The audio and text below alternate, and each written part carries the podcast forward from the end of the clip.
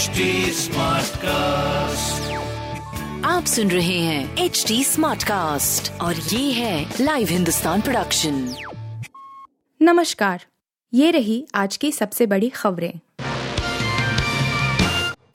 नितिन गडकरी को संसदीय बोर्ड से हटाने में आरएसएस की सहमति शिवराज को क्यों किया बाहर?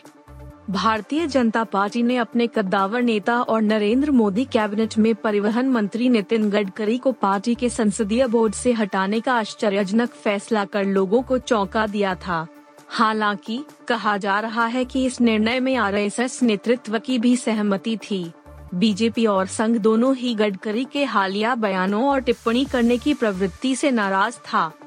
भाजपा के कई वरिष्ठ सूत्रों के अनुसार संघ नेतृत्व ने भाजपा के पूर्व प्रमुख गडकरी को उनकी ऐसी टिप्पणी करने की प्रवृत्ति के खिलाफ आगाह किया था, जो उन्हें सुर्खियों में लाती हो और विरोधियों द्वारा इसका इस्तेमाल केंद्र सरकार और पार्टी को शर्मसार करने के लिए की जाती है। टाइम्स ऑफ़ इंडिया की एक रिपोर्ट के मुताबिक, नितिन गडकरी ने संघ की बात को नजरअंदाज कर दिया। सूत्रों के मुताबिक, इसके बाद आरएसएस नेतृत्व ने भाजपा नेतृत्व को सुझाव दिया कि पार्टी उन्हें संसदीय बोर्ड से हटाने सहित उचित कार्रवाई करे। अगर गडकरी नहीं रुके तो आगे और होगी कार्रवाई। संघ के सख्त रुख ने भाजपा नेतृत्व की मदद की जो पहले से ही गडकरी के बयानों से नाराज़ चल रहा है। इसके बाद उन्हें पार्टी के शीर्ष निर्णय लेने वाले निकाय से हटाने का मन बना लिया। सूत्रों ने कहा कि भाजपा और संघ नेतृत्व दोनों इस बात से सहमत हैं कि व्यक्ति चाहे किसी भी कद का क्यों ना हो, उसे संगठनात्मक आचरण के नियमों के विरुद्ध जाने की इजाज़त नहीं दी जा सकती है। संसदीय बोर्ड से बाहर किए जाने को कई लोग एक कड़े कदम के रूप में देखते हैं। सूत्रों ने कहा कि आरएसएस और भाजपा दोनों के नेतृत्व को लगता है कि अगर मंत्री ने भगवा आकाओं के मूड को गलत तरीके से पढ़ा तो और परिणाम सामने आ सकते हैं। एक वरिष्ठ सूत्र ने नाम न छापने का अनुरोध पर टीओआई को कहा, यह केवल सार्वजनिक रूप से उनके बयान ही नहीं है, जिन्होंने सुर्खियाँ बटोरी। वह अक्सर निजी तौर पर भी लाइन से बाहर हो जाते थे, जिससे सरकार और पार्टी को असुविधा होती थी। वहीं, बीजेपी के एक वरिष्ठ सूत्र ने कहा, बीजेपी की तुलना में आरएसएस अक्सर उनके बयानों से अधिक नाराज़ होता था। नितिन जी ऐसा नहीं करने के लिए सलाह देने के बावजूद उसी तरह की टिप्पणी करते थे। हाल ही में नितिन गडकरी ने यह कहकर सुर्खियाँ बटोरिंग कि वह राजनीति छोड़ना चाहते हैं क्योंकि यह शक्ति केंद्रित हो गई है और सार्वजनिक सेवा का साधन नहीं रह गई है। उनके इस बयान पर विपक्षी दल टिप्पणी करने लगे। 2019 में राजस्थान, मध्य प्रदेश और छत्तीसगढ़ में विधानसभा चुनाव हारने के तुरंत बाद और 2019 के लोकसभा चुनावों के लिए नितिन गडकरी ने कहा था, जो राजनेता लोगों को सपने बेचते हैं, लेकिन उन्हें वास्तविकता बनाने में विफल रहते हैं, उन्हें जनता द्वारा पीटा जाता है। मध्य प्रदेश के सीएम शिवराज सिंह चौहान को संसदीय बोर्ड से हटाने के बारे में सूत्रों ने कहा कि निर्णय लिया गया है कि किसी भी मुख्यमंत्री को निकाय का हिस्सा नहीं बनाया जाएगा। एक सूत्र ने कहा, अब हमारे पास इतने सारे मुख्यमंत्री हैं और हम उनमें अंतर नहीं कर सकते हैं। कैसे राहुल गांधी से बेहतर अध्यक्ष साबित हो सकते हैं अशोक गहलोत? विस्तार से समझें। राजस्थान के मुख्यमंत्री अशोक गहलोत को कांग्रेस का राष्ट्रीय अध्यक्ष बनाए जाने को लेकर चर्चाएँ हैं। हालाँकि ये चर्चाएँ फ़िलहाल मीडिया रिपोर्टर्स तक ही हैं, लेकिन अगर ऐसा होता है तो यह दाव मुश्किलों से जूझ रही पार्टी के लिए फ़ायदेमंद हो सकता है। वहीं अगर राजनीतिक स्थिति को देखें तो वायनाड सांसद राहुल गांधी मुकाबले गहलोत इस पद के लिए ज़्यादा फिट नज़र आते हैं। चर्चा शुरू कहाँ से हुई? मंगलवार को मौजूदा अंतरिम अध्यक्ष सोनिया गांधी ने सीएम गहलोत से मुलाकात की। हालाँकि, उन्होंने इस बैठक के बारे में ज़्यादा जानकारी नहीं दी, लेकिन इसके तार अध्यक्ष पद के चुनाव से जोड़े जा रहे हैं। इधर, बुधवार को वह इस तरह की बातों से भी इनकार करते नज़र आए। उन्होंने कहा कि वह मिली हुई सारी जिम्मेदारियों को पूरा कर रहे हैं और इस तरह की बातें मीडिया से ही जानने को मिल रही हैं। अशोक गहलोत को क्यों हो सकते हैं सही कप्तान? राजनीतिक करियर के लिहाज से गहलोत का रिकॉर्ड साफ़ सुथरा और बेहतरीन रहा है। इसके अलावा नेतृत्व के मामले में भी वह मज़बूत नज़र आते हैं। राजस्थान जैसे अहम राज्य में हाल ही में कांग्रेस ने उप मुख्यमंत्री रह चुके सचिन पायलट की तरफ़ से विद्रोह का सामना भी किया था। ऐसे में इस परेशानी से पार्टी को उबारने का श्रेय भी गहलोत को दिया जाता है। पश्चिम बंगाल की मुख्यमंत्री ममता बनर्जी, बिहार के मुख्यमंत्री नीतीश कुमार और दिल्ली के सीएम अरविंद केजरीवाल संभावित रूप से प्रधानमंत्री पद के उम्मीदवार कहे जा रहे हैं। अब सीएम बनर्जी जैसे नेता राहुल के साथ नहीं चलेंगे। माना जाता है कि कई नेता उन्हें गंभीरता से नहीं लेते हैं। लेकिन बनर्जी की तरह ही कुमार भी सोनिया से सौहार्दपूर्ण तरीके से मिलते हैं। ऐसे में गहलोत को फ़ायदा मिल सकता है। और राहुल गांधी क्यों नहीं? राहुल एक बार पहले भी राष्ट्रीय स्तर पर कांग्रेस की कमान संभाल चुके हैं, लेकिन अगर चुनावी आंकड़े देखें या प्रशासनिक स्तर पर अनुभव तो उनका रिकॉर्ड खास नज़र नहीं आता है। उनकी अगुवाई के दौरान कांग्रेस चुनाव में हारी और जब पार्टी जीती तो उसका श्रेय पंजाब के कैप्टन अमरिंदर सिंह, मध्य प्रदेश के दिग्विजय सिंह और छत्तीसगढ़ के भूपेश बघेल या गहलोत को ही दिया गया। जानकारों का मानना है कि सोनिया का वफादार होने की वजह से राजनीतिक पूंजी बनाने वाले कई नेता स्वाभाविक रूप से न राहुल को स्वीकार करेंगे और न ही पूरे मन से उनके पीछे चलेंगे। साथ ही प्रियंका गांधी वाड्रा के समर्थकों का भी अपना एक हिस्सा है, जो शायद राहुल के हिस्से में न आ सके। इसके अलावा अगर गांधी परिवार में से कोई 2024 में पार्टी का नेतृत्व करता है तो इसका अभियान पर भी असर पड़ सकता है। कहा जा रहा है कि मोदी सरकार को भ्रष्ट दिखाने पर बोफस का मुद्दा उठेगा। प्रधानमंत्री नरेंद्र मोदी को दमनकारी बताने पर आपातकाल पर चर्चाएँ होंगी। वहीं, विदेश नीति के मामले में पूर्व पीएम जवाहरलाल नेहरू के दौर का चीन मुद्दा उठ सकता है।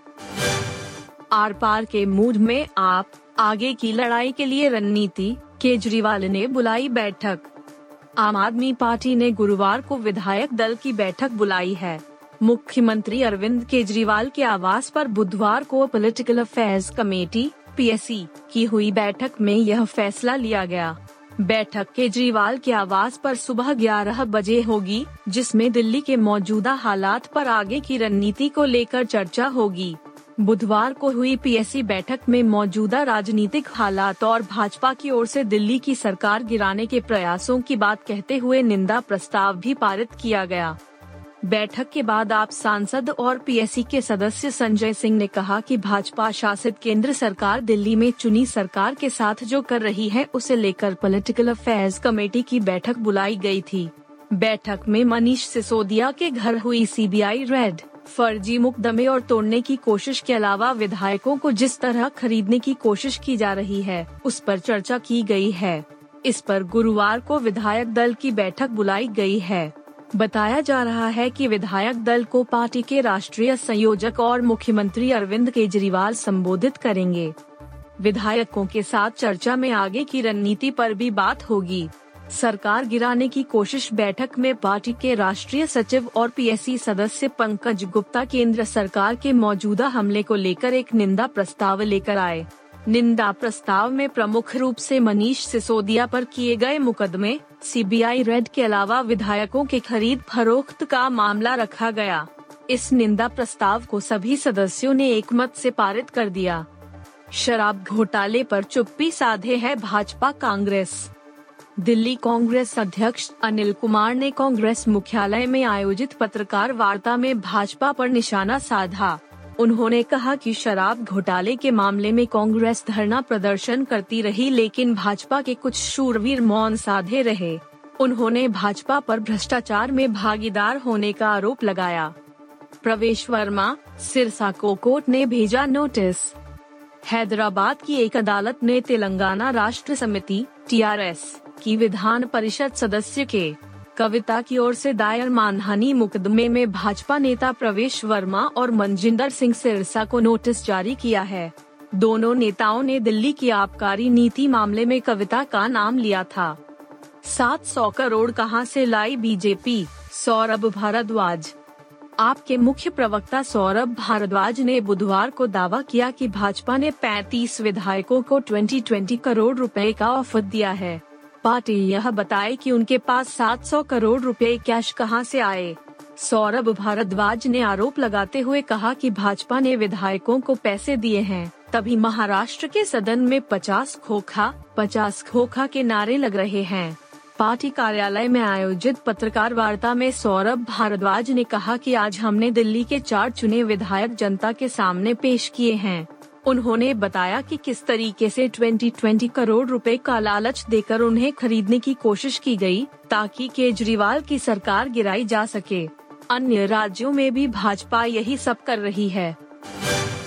भूपेंद्र चौधरी बन सकते हैं यूपी बीजेपी के अध्यक्ष। अमित शाह के हैं करीबी, नड्डा से हुई मुलाकात। उत्तर प्रदेश भारतीय जनता पार्टी को नया प्रदेश जल्द मिल सकता है। सूत्रों के मुताबिक योगी आदित्यनाथ सरकार में मंत्री भूपेंद्र चौधरी को यूपी भाजपा का प्रमुख बनाने की तैयारी चल रही है। उन्होंने बताया कि पश्चिमी उत्तर प्रदेश के जाट नेता भूपेंद्र चौधरी ने बुधवार देर शाम भाजपा अध्यक्ष जे पी नड्डा से मुलाकात की है।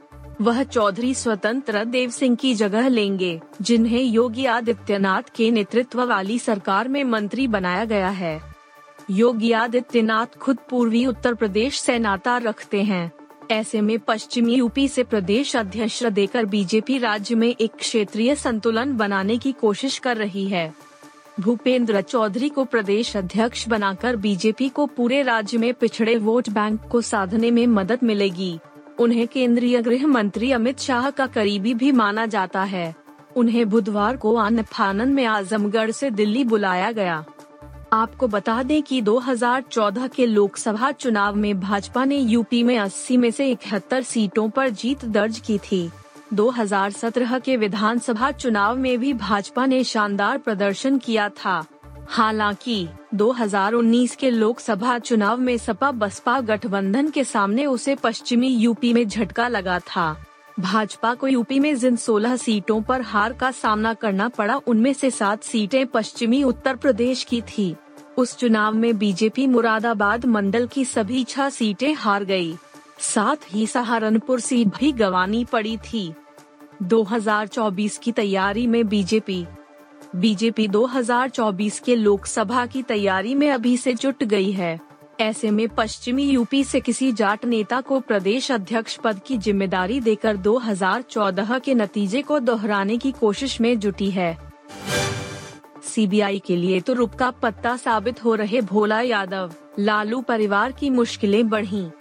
सीबीआई ने कथित लैंड फॉर जॉब स्कैम में बिहार समेत देश भर में हुई आरजेडी नेताओं के ठिकानों पर छापेमारी की। यह कार्रवाई आरजेडी सुप्रीमो लालू प्रसाद यादव के पूर्व एस डी भोला यादव की गिरफ्तारी के बाद हुई है। ऐसे लालू प्रसाद की मुश्किलें बढ़ गई हैं। भोला यादव न सिर्फ़ लालू प्रसाद के करीबी हैं, बल्कि उनके राजदार भी माने जाते हैं। भोला यादव की ज़मीन के बदले रेलवे में नौकरी देने के मामले में अहम भूमिका मानी जा रही है। सीबीआई के लिए वही अब तुरुप का पत्ता साबित हो रहे हैं। सूत्रों के मुताबिक रिमांड अवधि में उनसे पूछताछ में मिली जानकारी के आधार पर ही सीबीआई ने यह पूरी कार्रवाई की है। भोला यादव से सीबीआई को कई ऐसे राज पता चले हैं जिससे वह अब तक दूर थी। क्या है land for job scam Lalu Yadav के साल 2004 से 2009 तक के रेल मंत्री के कार्यकाल में बगैर किसी विज्ञापन के कई लोगों को रेलवे में चतुर्थ वर्गीय पद पर नौकरी दी गई। आरोप है कि नौकरी देने के बदले उनके या परिवार के सदस्यों से ज़मीन लिखवाई गई ये ज़मीन राबड़ी देवी, मीसा भारती, हेमा यादव और दिल्ली की एक इम्फोस सिस्टम प्राइवेट लिमिटेड कंपनी के नाम पर पाँच सेल डीड और दो गिफ्ट डीड के ज़रिए हस्तांतरित की गई। ज़मीन का कुल रकबा एक लाख पाँच हज़ार दो सौ बानवे वर्ग फुट है। सर्कल रेट के हिसाब से अभी इसकी कीमत चार करोड़ उनतालीस लाख अस्सी हज़ार छह सौ पचास रूपए है। इस मामले में केस दर्ज करने के बाद सीबीआई की बुधवार को तीसरी बार छापेमारी हुई। इससे पहले 20 मई को राबड़ी देवी व मीसा भारती के आवास समेत 16 ठिकानों की तलाशी ली गई थी। वहीं दूसरी बार भोला यादव को गिरफ़्तार करने के बाद पटना दरभंगा के उनके ठिकानों को खंगाला गया था। आप सुन रहे थे हिंदुस्तान का डेली न्यूज़ रैप, जो एच टी स्मार्ट कास्ट की एक बीटा संस्करण का हिस्सा है। आप हमें फेसबुक ट्विटर और इंस्टाग्राम पे एट एच टी या podcasts@hindustantimes.com पर ईमेल के द्वारा सुझाव दे सकते हैं आप सुन रहे हैं एच टी स्मार्ट कास्ट और ये था live Hindustan production HD Smartcast.